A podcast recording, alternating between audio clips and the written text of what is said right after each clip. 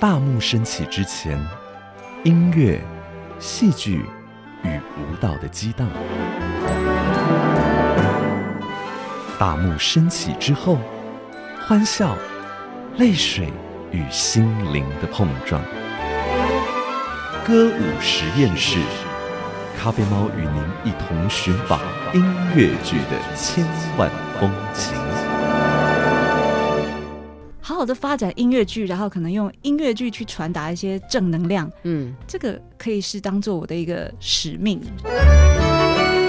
从时空、角色、艺术、歌曲及创作的观点，剖析如万花筒般迷人的音乐剧，唱作俱佳，名家来开讲。欢迎朋友们来到歌舞实验室的节目时间，为你进行创作俱佳的人物专访的时间。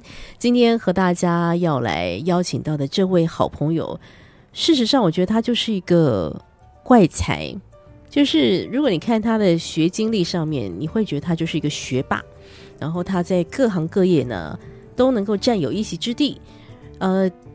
应该是一个很理性的状态，但是他又能够那么感性的写出很多触动人心的旋律，真的是我认识这么多年，心中一直每次想到他，我就觉得嗯，就是一个怪才，但是是一个我很佩服的啊，全方位的。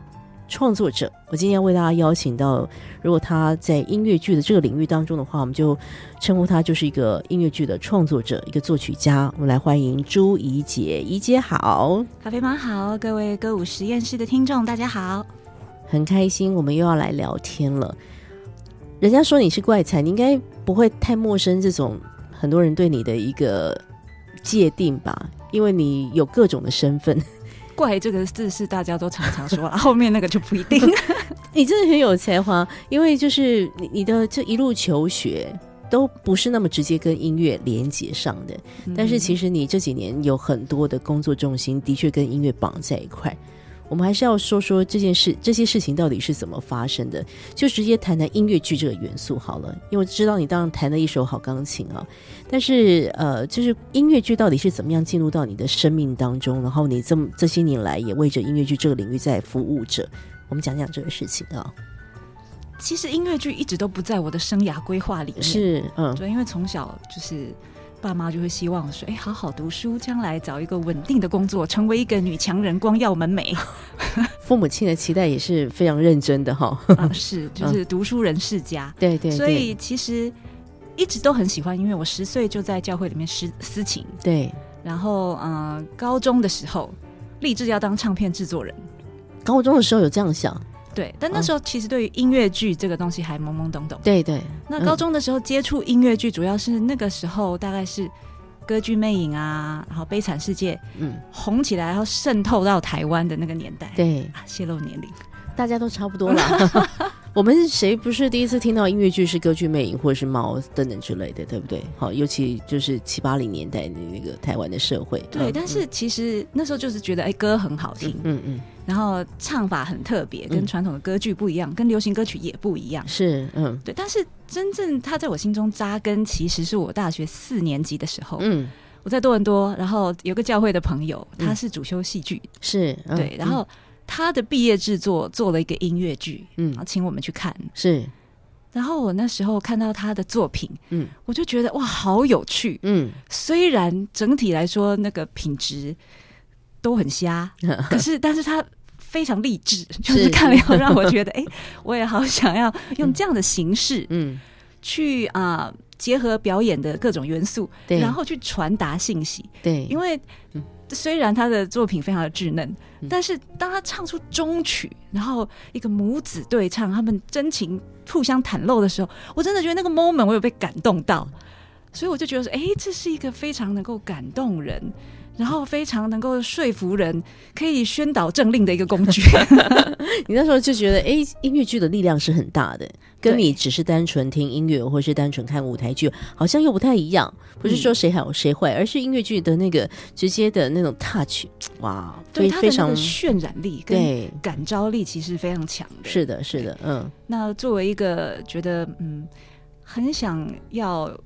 呃心里有一些话想要跟大家说的创作者，嗯，再加上是一个也想要好好传福音的基督徒，就觉得说，哎。好好的发展音乐剧，然后可能用音乐剧去传达一些正能量，嗯，这个可以是当做我的一个使命，是，嗯，然后从此以后就不知道为什么看了我同学的那个剧之后，嗯，我就突然间很想很想很想做音乐剧。哎，这很特别，因为其实后来，呃，当然你的职涯非常丰富了，你可能在呃企业管理上面了，在财务上面都有你的一些专长。可是，呃，音乐是你从小就跟你在一块的事情，啊，弹琴啊，喜欢听音乐，这是你很自然就发生的事情。但是很多人有那么庞大的热爱，但是要付诸于行动，那也要有一些所谓的机缘吧，要有一些这个所谓的邀约吧，就是。也许你开始就开始写了哈，但是当你开始有机会跟不同团队来做合作，那又是一个什么样开端？你还记得你第一部写的音乐剧？我是说它是有被发表的，你还记得那是什么样的状态吗？对，其实我想做音乐剧想了很久，但是一直都没有发生。嗯，直到我怀孕那年哦。那啊，我因为怀孕前一年出了那张专辑嘛，《樱花飞舞的祝福》，对，然后就认识了呃小音器的指挥卢老师。是，那卢老师他隔年要做一个暑假的音乐戏剧营，嗯，他就想说，哎，请我帮忙作曲。然后我也是那一次认识了我的好搭档高天恒导演，是，对，然后我们就一起写了《小雪球》。小雪球啊，对，也就是后来的小羊晚点名。对对对，嗯嗯，那。那一次就哎，突然间发现说，好像我跟小高一方面很对平，嗯，另外就是我发现我好像真的可以，嗯。呃，写出一些像样的什么，是哦，这个就来回到音乐剧写作的这个事情，嗯，因为你写曲子很早就发生了，嗯，然后什么曲子你都喜欢写。我刚刚还问怡姐说，哎，其实我这样回想你曾经跟我分享过的一些作品啊，其实那个乐种是长得很不一样的。嗯，音乐性啊，或是所谓的音乐类型，性格是很多。然后以及就说，因为如果都写一样的话，会被人家看不起。就来说一说吧，因为你从一个就是单纯作曲家，然后来成为一个为音乐剧服务的作曲家，你觉得这两件事情有什么不太一样的地方？嗯嗯，我觉得很不一样。嗯，就是嗯，单纯的作曲，嗯，你可以是永远长不大的小飞侠，你想做什么就做什么。嗯。可是为音乐剧作曲的话，嗯，它其实是要用音乐来说一个故事，是，所以故事讲到哪里，你就要演到哪里。那你必须要去呃用音乐来烘托出，嗯，现在这段歌词他想要去描摹的这个氛围跟场景，对。所以啊，虽然我是一个音乐人，但是我自己觉得，其实音乐还有编曲，它是要服务文本。他要服务歌词跟故事，是对，所以在这个时候，我们就必须要呃，针对这个情境去呃，做出任何可以把这个这个氛围给描摹的最贴切的一个一个写作，这样。是是是，所以反正那个力道当然不一样。但功法上面会不会有一些不同呢？然后，呃，朱一杰为着做音乐剧的创作，我们很好奇他有没有做过一些什么样的 study，有没有做过一些什么样的研究啊？今天就要和大家来说一说。其实，呃，这些年，呃，在咖啡猫的好比说倾听音乐啦，或者是议论纷纷节目当中，我们常常会邀请到。啊，好比说爱乐剧工厂啦，或者是次点创作工坊来推荐他们的音乐剧啊。其实，在那些过程当中，我们很早就已经听到朱一杰他的音乐剧的创作了。那今天我特别请一姐来，那给他三首歌的时间。其实这是有点过分的，因为他写的东西很多，但是今天只能情商他选三首，我就很好奇他会怎么选。那我们就先来听一下。其实这个作品是在二零二三年才正式。登场的一个作品，而且我记得我好像是在五月的时候知道这个消息，然后那时候我知道消息的时候票已经卖完了。我说：“哇，这次音乐剧这么好卖哦！”好，这个因为 因为位置很少，是是，这个作品是《黑影王国历险记之皇家诅咒的秘密》，当时一起联演的。我说为什么呃位置很少？是因为台北市立交响乐团是参与在这其中。对，好。呃，一起来谈谈，我们必须要腾出足够的空间，是来打造一个乐池。嗯，对，所以这场啊演出的话，虽然我们很希望有很多人一起来参与其中，嗯可是真的位置就非常的有限。是是是，可以介绍一下这个作品吗？他在说些什么？然后你在这个你今天选择播歌的路线是从最近的开始听。对对对，其实是有一些你的新到旧，对，有有一些你的想法的，嗯，对，其实今天选的歌呢很特别，就是。这绝对是你外面都听不到的版本耶！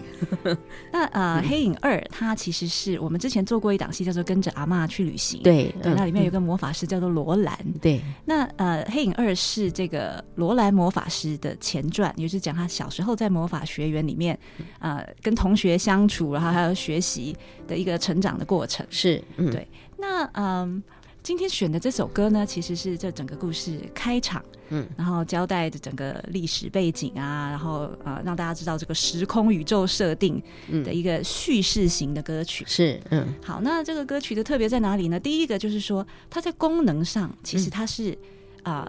叙事型的歌曲，就是他从头到尾他都在讲一个故事，呀，所以他不太会有那种啊副歌重复，然后带大家一起唱，他不是那种传唱型，是的，是，是他从头到尾都不一样，他会完整的把故事说完。对，那另外他特别在哪里呢？就是因为我们才刚刚演出完嘛，所以虽然有做原声带的计划，但还来不及进录音室，所以呢，今天听到的版本就是我们呃作曲家内部藏私哇。压箱宝，然后其实很不好意思给大家听的，嗯，就是。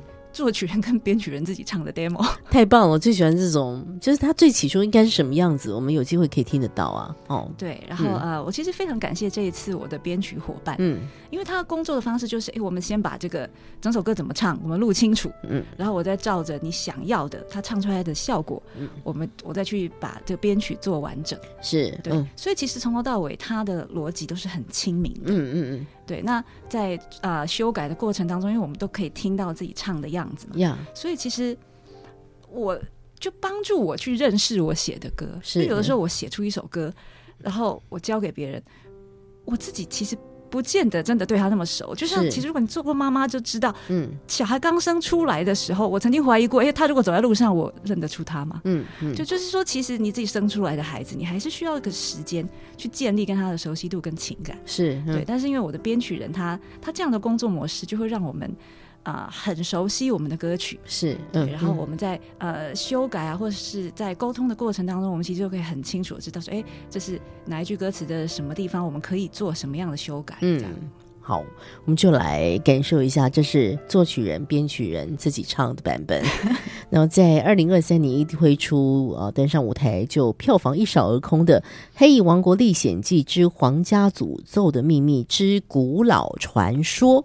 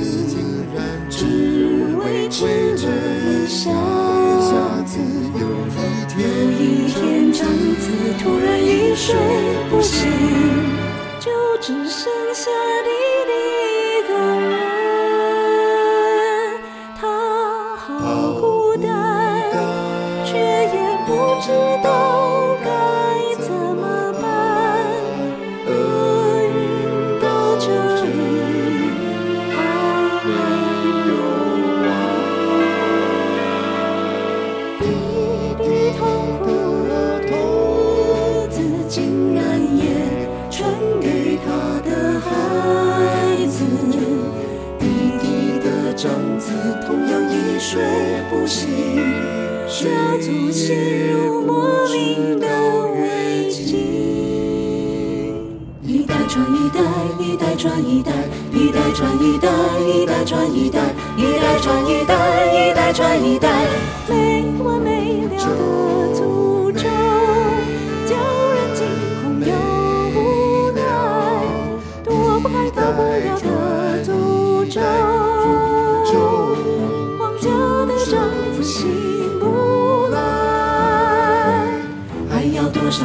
牺牲，失去多少爱？还有多少人牺牲，失去多少爱？还有多少人牺牲，失去多少爱？才能明白沉睡的意义，解开咒语的谜底。谁能明白沉睡的意义？让他们再一次记起。我们所听到的这段作品呢，是来自于音乐剧《黑影王国历险记》皇家诅咒的秘密之古老传说。而这其中这清亮的女声呢，就是由作曲家自己亲自示范的。今天为大家邀请到的是音乐剧的创作者周怡杰老师。呃，怡杰刚刚听到的这个作品，其实在舞台上呈现的时候，是你们音乐剧团队跟台北市立交响乐团的一个合作。其实我那时候听到这个消息，我觉得蛮兴奋的。一个一个兴奋就是说，呃，可能在台湾音乐剧产业的发展之上，关于乐团的存在啊，一直都不是一个太呃理所当然的事情。可能早期的一些发展还是已经把音乐都处理好了，然后现场播，然后跟着唱。后来当然慢慢现在当大家都如果有经费的话，大家都喜欢找现场乐队嘛，这是最好的。但是用这种大型交响乐团编制的音乐剧作品，那数量就没有那么庞大了。所以一杰就讲一讲你们今年的这件事情的工作，其实时间很短，对，真的非常短。是，可是哎，整个成效应该你你谈谈这个感受吧啊。嗯哼，我们二月底拿到剧本，嗯。嗯，六月初乐团要第一次排练，嗯。那在这三个月之内呢，我们必须要写出六首新歌，然后完成十首歌的总谱，太疯太疯了，而且因为是要给交响乐团啊，是。嗯。然后就不能轻慢嘛，嗯。所以其实我跟编曲就是是在压力非常大的状态之下，嗯。尽可能把它完成。是嗯对，嗯。那呃，其实我觉得我很感谢，在大概两三年前，我有一个非常离奇的作曲案的邀请，嗯。就是请我帮泰鲁格族创作一些他们的民歌，然后那个时候也是要用交响乐，是，所以那是我第一次尝试写作嗯。交响乐总谱。是。那还好，因为有练习过，嗯。所以啊、这一次接下这个案子，就觉得说，虽然还是很挑战，但我愿意试试看。嗯。嗯。那啊、当然在呃制作总谱的过程当中，跟乐团碰面了之后，第一次那个场面可以说是鸡飞狗跳。是。嗯。对，就是啊、低音鼓说：“哎，这个音域全部都不对，哦。对，太高了，如果是。敲起来会像爆米花。OK，因为因为你我们也必须很诚实的说，不是每一个乐器你都有那么通透的，”真的，对不对？嗯哦，所以就是要立刻的来做调整。对，然后兔宝告诉我说：“嗯，你你这个其实我全本低八度会比较合适。”是是是，是，然后长号拿到谱说：“哎，这是小号的谱。哦，哇所以其实你真，我觉得这个心理素质要很高哎，因为你感觉起来就讲很直白，因为你一直被打枪哎，”对，嗯然后我跟编曲就是要坐在那边，然后指挥，一碰到问题的时候就直询，然后我就要站起来答询。这 样是是是，但是就是跟音乐家们一起现场来操演一下。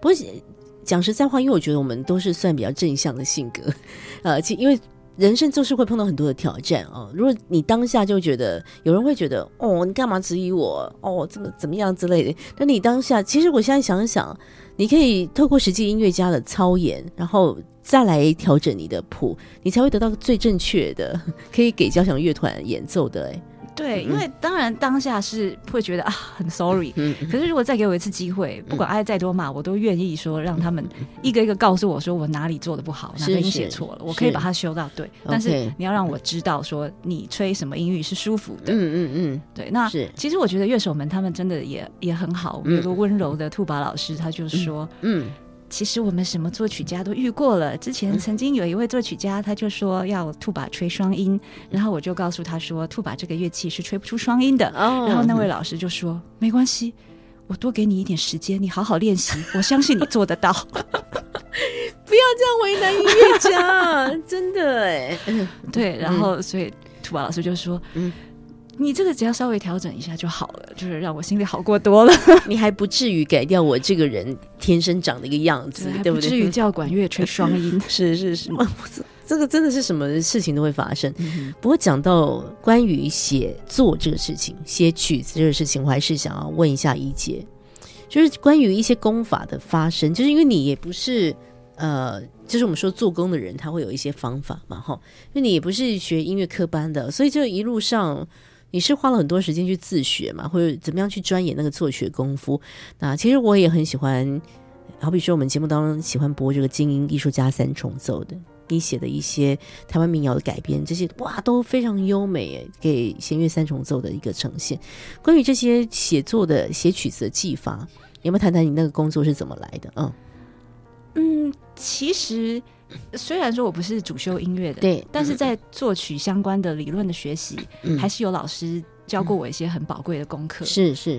那呃，其实像在啊之前写的《小羊晚点名》里面，对。我有一首《狼王之歌》，嗯，它就是狼族唱的，然后它从头到尾就是那种小调，嗯，然后很悲凉、很澎湃的那种感觉，是，嗯，对。那后来我们加写了一首歌是《天兵之歌》，嗯，那他们两个是截然不同的，一个是大反派，一个是超级正派。那所以我在写天兵的歌的时候，其实我的旋律是把狼王之歌的旋律整个倒反，嗯，就是它的动机，就是把它整个做一个镜面倒影，是，然后从小调变成大调，哦，对，所以说。啊，因为我觉得他们的性格是相反的，所以在音乐上相反，这个逻辑对好像也是正确的。对对对，嗯。那所以在写作上，我还是会用一些诸如此类的技法去尝试。是是是，然后，所以我们回来再讲关于音乐剧的这个写作。我们刚刚上一段有提到，当然跟一般的作曲很不一样哈。所以，呃，你其实我们刚刚说到你在大学四年级，因为看了朋友的这个。很菜的制作，但是却激发了你对音乐剧的一个热情。你自己回来，你自己的这些年了，对于音乐剧的一个欣赏上面，好了，你有什么样的一些功夫上面的积累？你会希望给自己看很多东西，然后去学功夫吗？还是这些东西要怎么样反映在你的创作当中？你是会大量的去接触，还是说，哦，不行，我不要被过度的影响？谈谈这个，你怎么看音乐剧这几年？我应该是会筛选式的去接触。嗯嗯嗯嗯，因为如果如果我大量的接触一些可能不是那么适合我的东西，我不太确定，我不太确定，我一直经营在那里面，然后我。我被导向那个方向是不是我要的？嗯嗯嗯。所以通常在在接触这些呃养分之前，嗯，我可能会稍微先做一些功课，先去思考过。是，嗯，总是还是要找到自己比较喜欢的，嗯，哦，你才有比较有可能去陶醉进去。我回到以前你自己在参与音乐剧写作的主题上面，好了，其实也不太一样。像刚刚有说到小羊晚晚点名，或是黑影王国，或是你之后要发生的事情，有没有一些题材是你很在意的？然后光是给你一个关键字，你就能够立刻对应到某一些音乐性嘛？假设我现在出一题秋天，我要请朱一杰小姐帮我写个跟秋天有关的音乐剧，我就很好奇你们都会怎么样去发想那个音乐性的东西嗯，秋天是我最喜欢的季节哦，我也是呢。然后我觉得秋天的风吹在身上特别的疗愈，嗯，它就是不冷不热，然后就会让你有一种嗯未来无限美好的那种放松的感觉，是对，所以可能在啊音乐的处理上，我会希望大家在听音乐的时候，你会感受到那个秋风的那种沁凉的感觉，是是是，对，所以可能就是它会有一些比较啊。晶莹的和声，嗯嗯，然后你会在在和声当中，不是不是人工加的，而是它自然的会 create 出一种 reverb。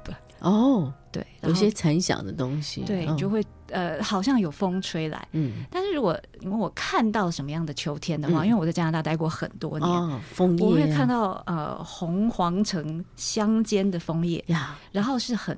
开阔的乡间的道路跟很很宽广的天空，嗯，对，所以可能在这个和声的编配上面，它我会让它是比较比较大气，是，然后比较开阔，但它不会是很很热情、很快乐，是是是，嗯，它就会有比较多的那个呃，让你会发一种幽情的那个感觉，比较深沉，嗯，而又不是很很不是很悲，也不是很热，嗯，都是介于中间的那种啊。刚刚好，然后又会让你很呃揪心的感觉。是是是，呃，这是在音乐上面想象，我觉得每个人都会有不同的色彩哦。好比说，如果底下再出，我就不能一直出了，这样音乐家透露出太多太多他的技法。假设我说我要出一个黄色的。啊，你就会有你的黄色，我会有我的一个黄色，但最终决定那个音乐的一个走向啊，我想音乐剧的文本应该也是音乐剧作曲家他必须要去关顾的一个焦点。我们刚刚在录音开始之前，其实怡姐就很认真的说，你觉得音乐剧很重要，就是关于那个文本。对，嗯，我我是一个音乐人，是是，就是说我通常都被赋予音乐设计的角色，嗯，可是其实如果问我。一个音乐剧的灵魂是什么？是嗯，那我必须要说，它它不会是歌曲，不会是舞蹈，不会是视觉，是它是文字。哦，对于一姐来说，文字是你很在意的嗯。嗯，该怎么说？我们拿 Hamilton 来举例好了。嗯，其实 Hamilton 这个文本他写了很久很久。嗯，那啊，通常我们看 Hamilton，我们觉得哇，歌好厉害，那个那个 rap。好流畅，是是，然后那个舞蹈也编得很厉害，嗯，然后演员都演得好好，嗯，可是为什么？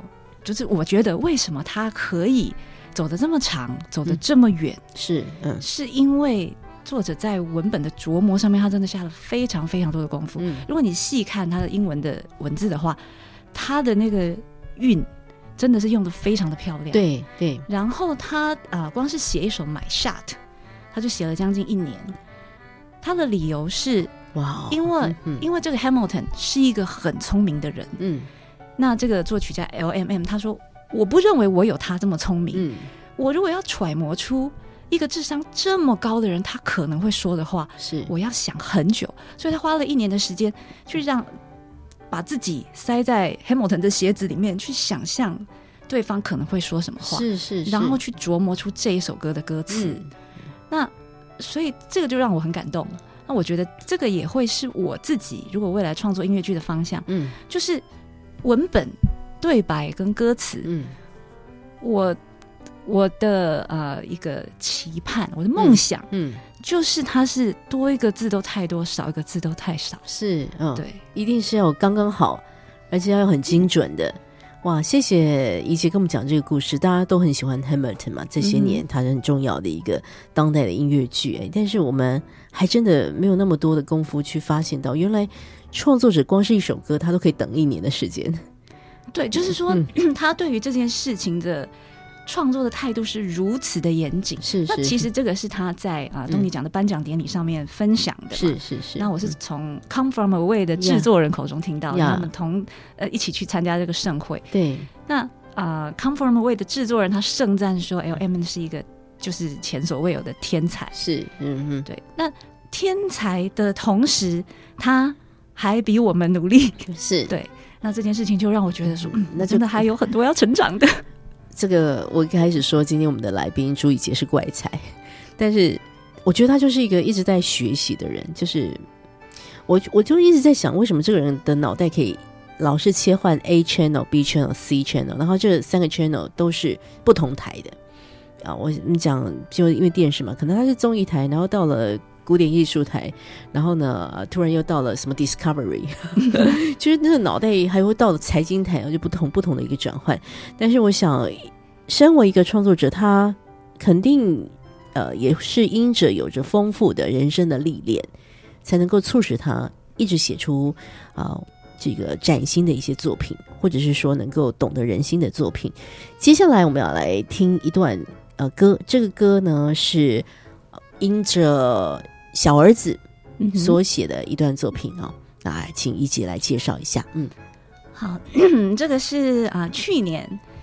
梦田文创的苏丽妹妹姐呀，他们委托字典创作工坊，以这个阿宁古小儿子为主题，然后去二创出一个音乐剧的文本，叫做《阿宁古又闯祸了耶》。对，嗯，那我也很荣幸担任这个剧的作曲。没错，嗯，其中有一首歌叫做《我们骆家的精神》，就是骆家，就是小儿子他们家一家人都姓骆啦啊。啊，对，因为这个原作者是骆以军老师嘛，嗯，对，所以说呢，这个。啊，洛爸比他就要在危急的时刻教导他的小儿子，就说你要做出正确的选择，你要在人生的 priority 上面呢，你要你要做正确的排序，是是，对，那才符合我们洛家的精神。嗯，那我觉得这一首歌，相较于刚刚我们听的第一首歌，它是一个啊直白叙事。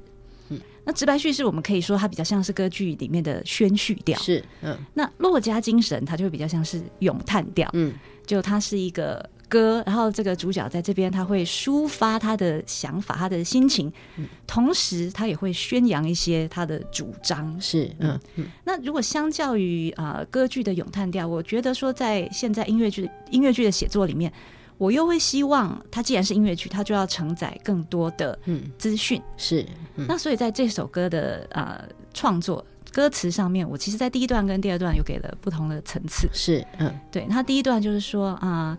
你要勇敢的往前冲嘛，然后再难也不退后，对，坚持往前走，没人夸你很棒也无妨，嗯，好，那这个就是一种勇敢追梦的执行力，对，嗯，那可是执行力跟追梦这种呃比较中二的概念，是，其实，在很多作品里面都出现过，对，嗯，因为它是很容易就可以激发观众的革命情操嘛，是是，嗯，但可能我比较龟毛，我会觉得说，当你年岁渐长，你就会发现。其实，如果你想要让人生好过一点，嗯，你光是有执行力是不够的。是 对，因为如果做事没有经过大脑，你很勇敢去做很多不对的事情，嗯，对，那就是那种横冲直撞、贸然进取，很可能最后你就是浪费一堆社会成本。没错，嗯，对，嗯，所以其实你要把事情做好，你需要更多的深思熟虑。嗯嗯。那我以前在中研院资讯所上过班，哦，做什么已经忘记了，是 是，嗯。在我们电梯口呢，贴了一幅字，上面写说：“嗯，渐渐工作反映自我，凡经我手，必为佳作。”哇，这么励志的一段话，嗯嗯。那所以那句话我就一直记得，嗯，所以我把那句话概念我也放在这首歌的第二段里面。是是，就是你要想通了再开口，多一点把握再出手，嗯嗯，交给你就没错哦，嗯，就是这种精神，对，这是一个。成熟的大人对。才会拥有的能力，嗯，就说在有执行力的前提之下，嗯，我还能够把事情做好，把事情做对，嗯，让你觉得说你托付给我很放心，是是，对，嗯，很有意思啊，嗯，原来一首歌我们听得很轻松，但其实是有这么多创作家的一个思考的层啊这个层次的，我们就来听听这首我们洛家的精神，来自于音乐剧《阿尼古又闯祸了夜》。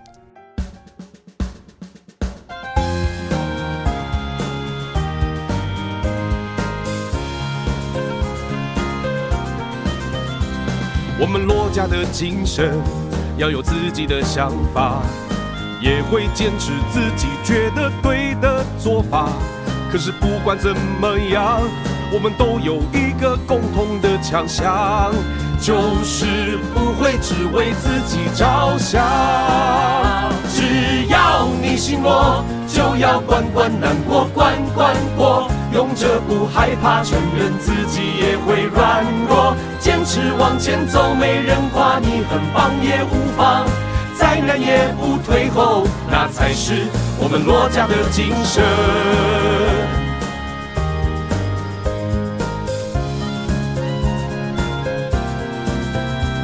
我刚说的大道理，你还要多练习，找出你的优点缺陷，认识自己。你一定有种能力，能在魔王面前带给你勇气，帮你救公主，还带来世界和平。世界和平。只要你心弱，就要关关难过关关过。勇者不害怕摆脱自己的成见，想通了再开口。多一点把握才出手，交给你就没错，那才是我们罗家的精神。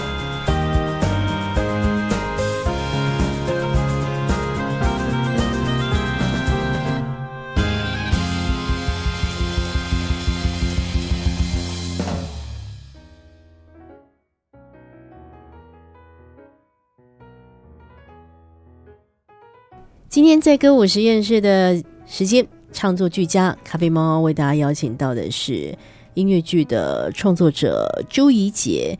刚刚怡杰呢，算是给我们嗯小小。透露一些机密档案啊。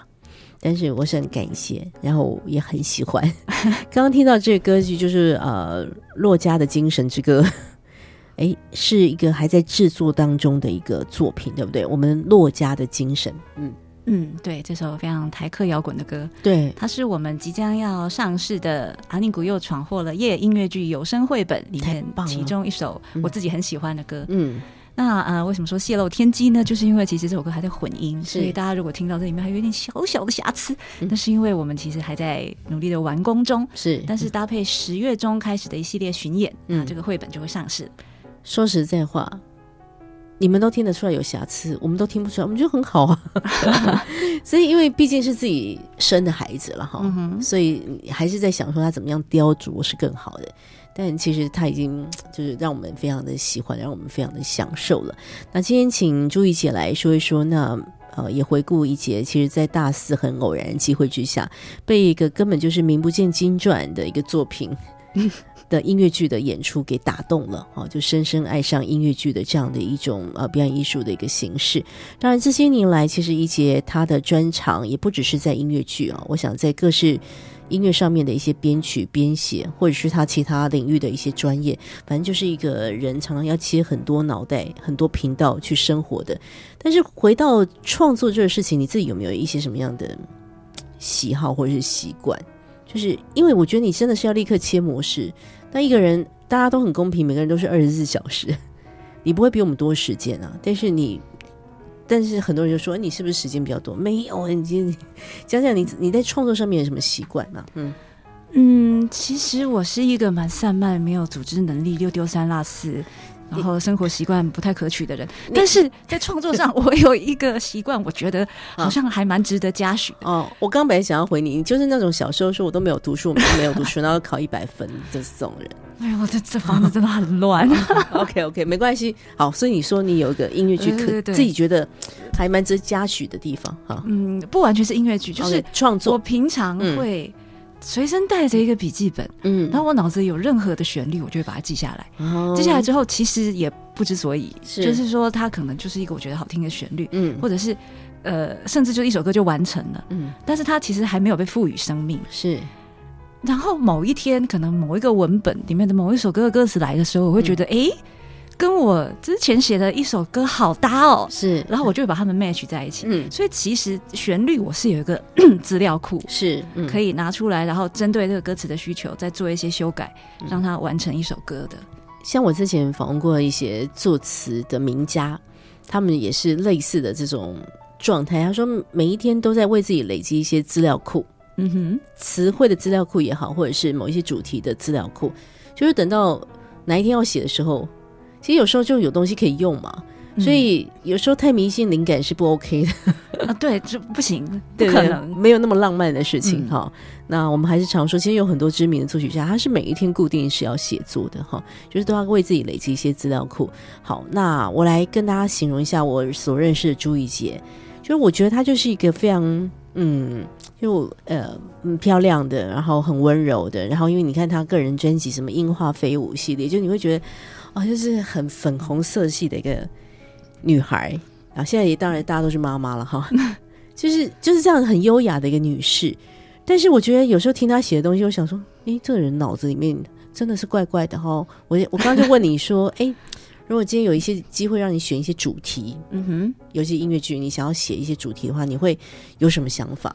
然后刚刚怡姐给我了一个，我又觉得，哦，果然又是跟你外表不符合的一个主题。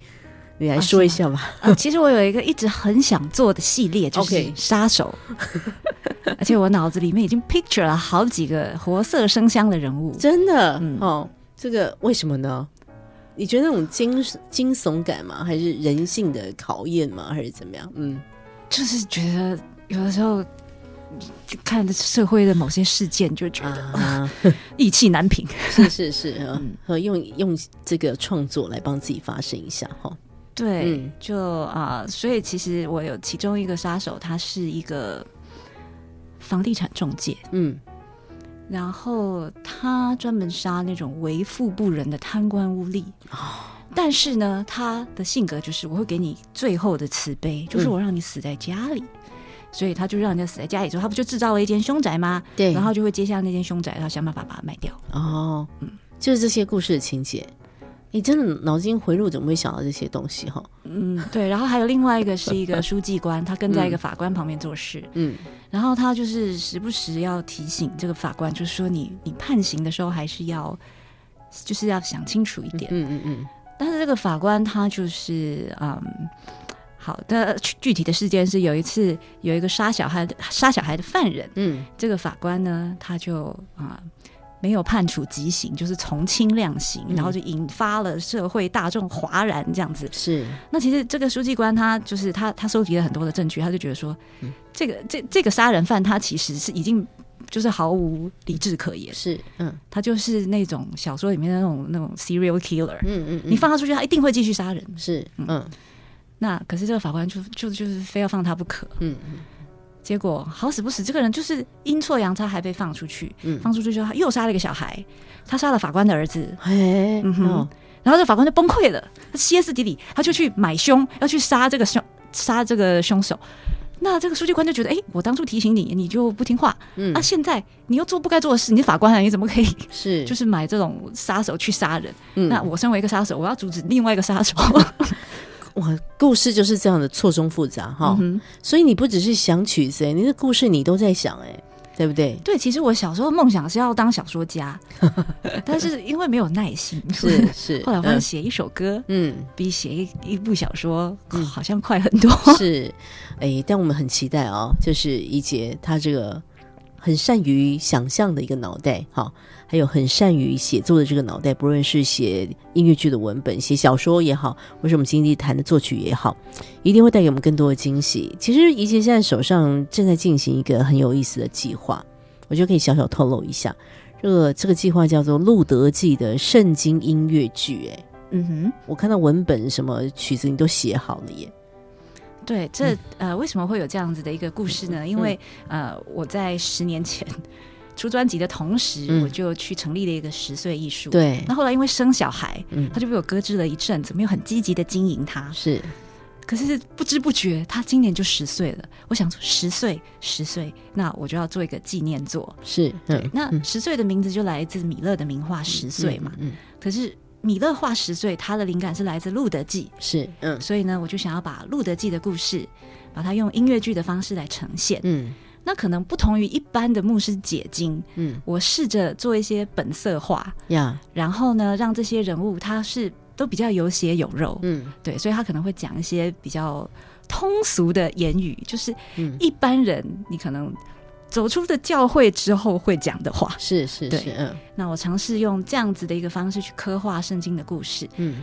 那一方面，我也觉得说，其实圣经里面有非常多精彩的题材。对，就我与其想破头，然后编了一些很不合逻辑的荒谬的情节，嗯，我不如就是要么就从现实生活，不然就是从像圣经这样子的经典史实里面去取材。是，那圣经里面有英雄史诗，嗯，它有一些先知 fantasy 呀，都是非常浪漫的，比如说像啊，先知跟偶像，就是跟假神角力。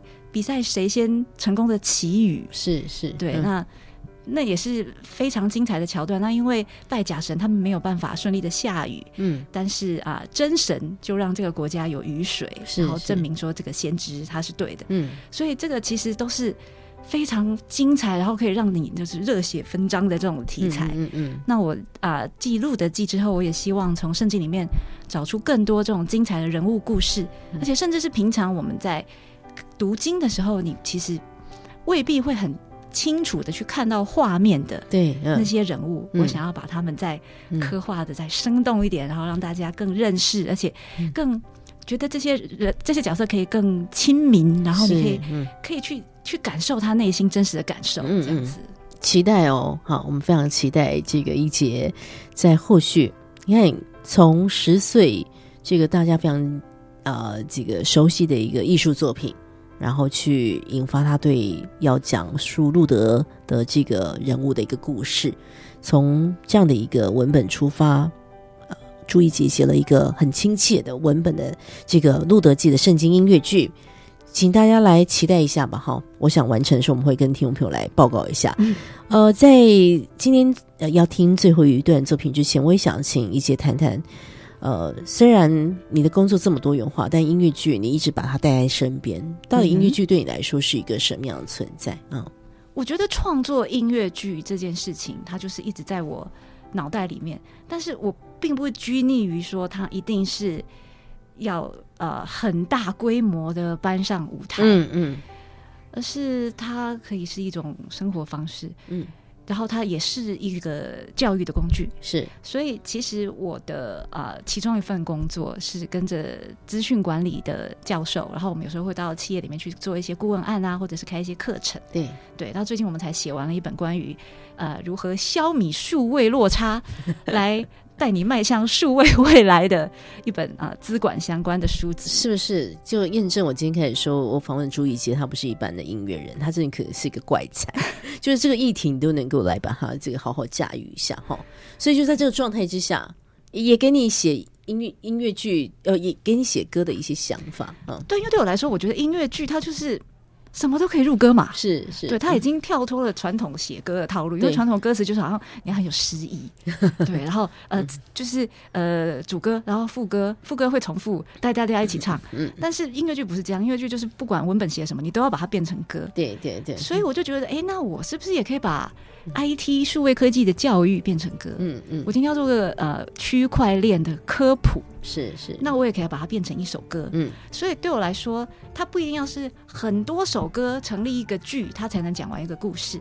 我觉得啊，它可以是一首歌本身就讲一个完整的故事，或者是去阐释一个完整的概念，嗯嗯，把一件事的来龙去脉说清楚，嗯，用音乐把故事讲完。这对我来说，它其实就是一个音乐剧的内涵，是是是，它的功能。嗯嗯。所以，既然你讲到这样，我们就来听一个你实际操演出来的，就是用一首歌就把一个故事讲完。嗯，这也是一种，因为这个在写歌的方式上面，就是以音乐剧的想象去执行的。然后又连接到你刚刚想要讲到的，因为你觉得音乐剧其实某一种程度它也是在传达某一些概念，然后是有教育功能的哈。所以你要给我们推荐一首歌，这应该也是全台首播了吧哈？它叫做 What the heck is blockchain？呀，它其实是好几年前就已经录制了，然后我有拿这首歌去参加一个比赛啊，然后还很幸运的拿了一个名次，这样子是是是，嗯。那呃，我觉得它就是一个我把音乐剧写作的技法套入。歌曲创作的一个应用题，嗯，对，然后我就借由这首歌去阐释什么叫区块链，是，就把这个概念讲讲一讲。那这首歌他的歌手非常非常的厉害，我一定要特别介绍一下。好，对，他是蔡少环，是叉烧，嗯，那他也是现在线上一个非常优秀的音乐剧演员，不管是中文、英文，他都可以驾驭的非常的啊游刃有余。是，这首歌是他一个人唱的，从里面的男生到女生到和声到 rap。到一个人对，要每一句呃不同语言的口白全部都是他。哇！对，我们在录音的时候录到我们的录音室，下巴都掉下来，真的你太强了！怎么会有这样的一个哈？嗯，真的是全方位的歌唱者哈，真的。嗯，所以这对我来说也是创作生涯中一个非常重要的纪念品。嗯，呃，一个就是怡姐用了一点音乐剧的这种把剧情放在一首歌的这个想法，把这个叫做。What the heck is blockchain？完成了，再来他就找到一个人分饰多角，把这里面要讲述的事情也给唱完了，非常有意思的作品，我们就来听听呃朱一杰的分享。今天也非常开心，一杰来跟我们说说他跟音乐剧之间的亲密关系啊，我们期待下一回你跟我们来分享《路德记》的深间音乐剧喽。谢谢大家。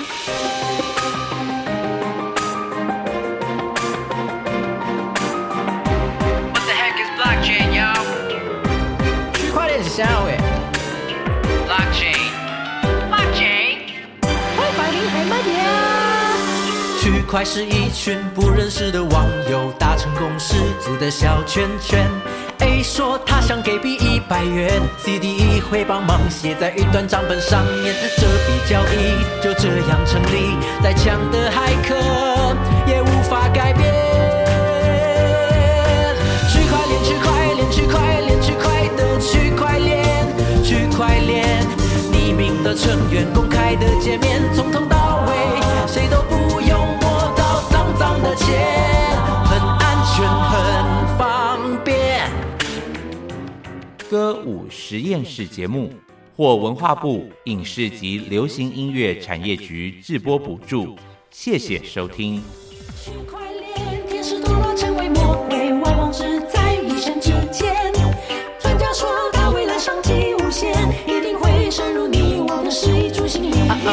术还太浅，未来还很远，小心有人拿它四处招摇撞骗。我可以 ICO 吗？嗯，虚拟货币首度公开发行，就是 ICO 的定义。Yeah，其中最有名的代表你一定听过，它就是传说中的比特币。只要你能写出个厉害的白皮书，画个创业大饼，叫人看了垂涎欲滴，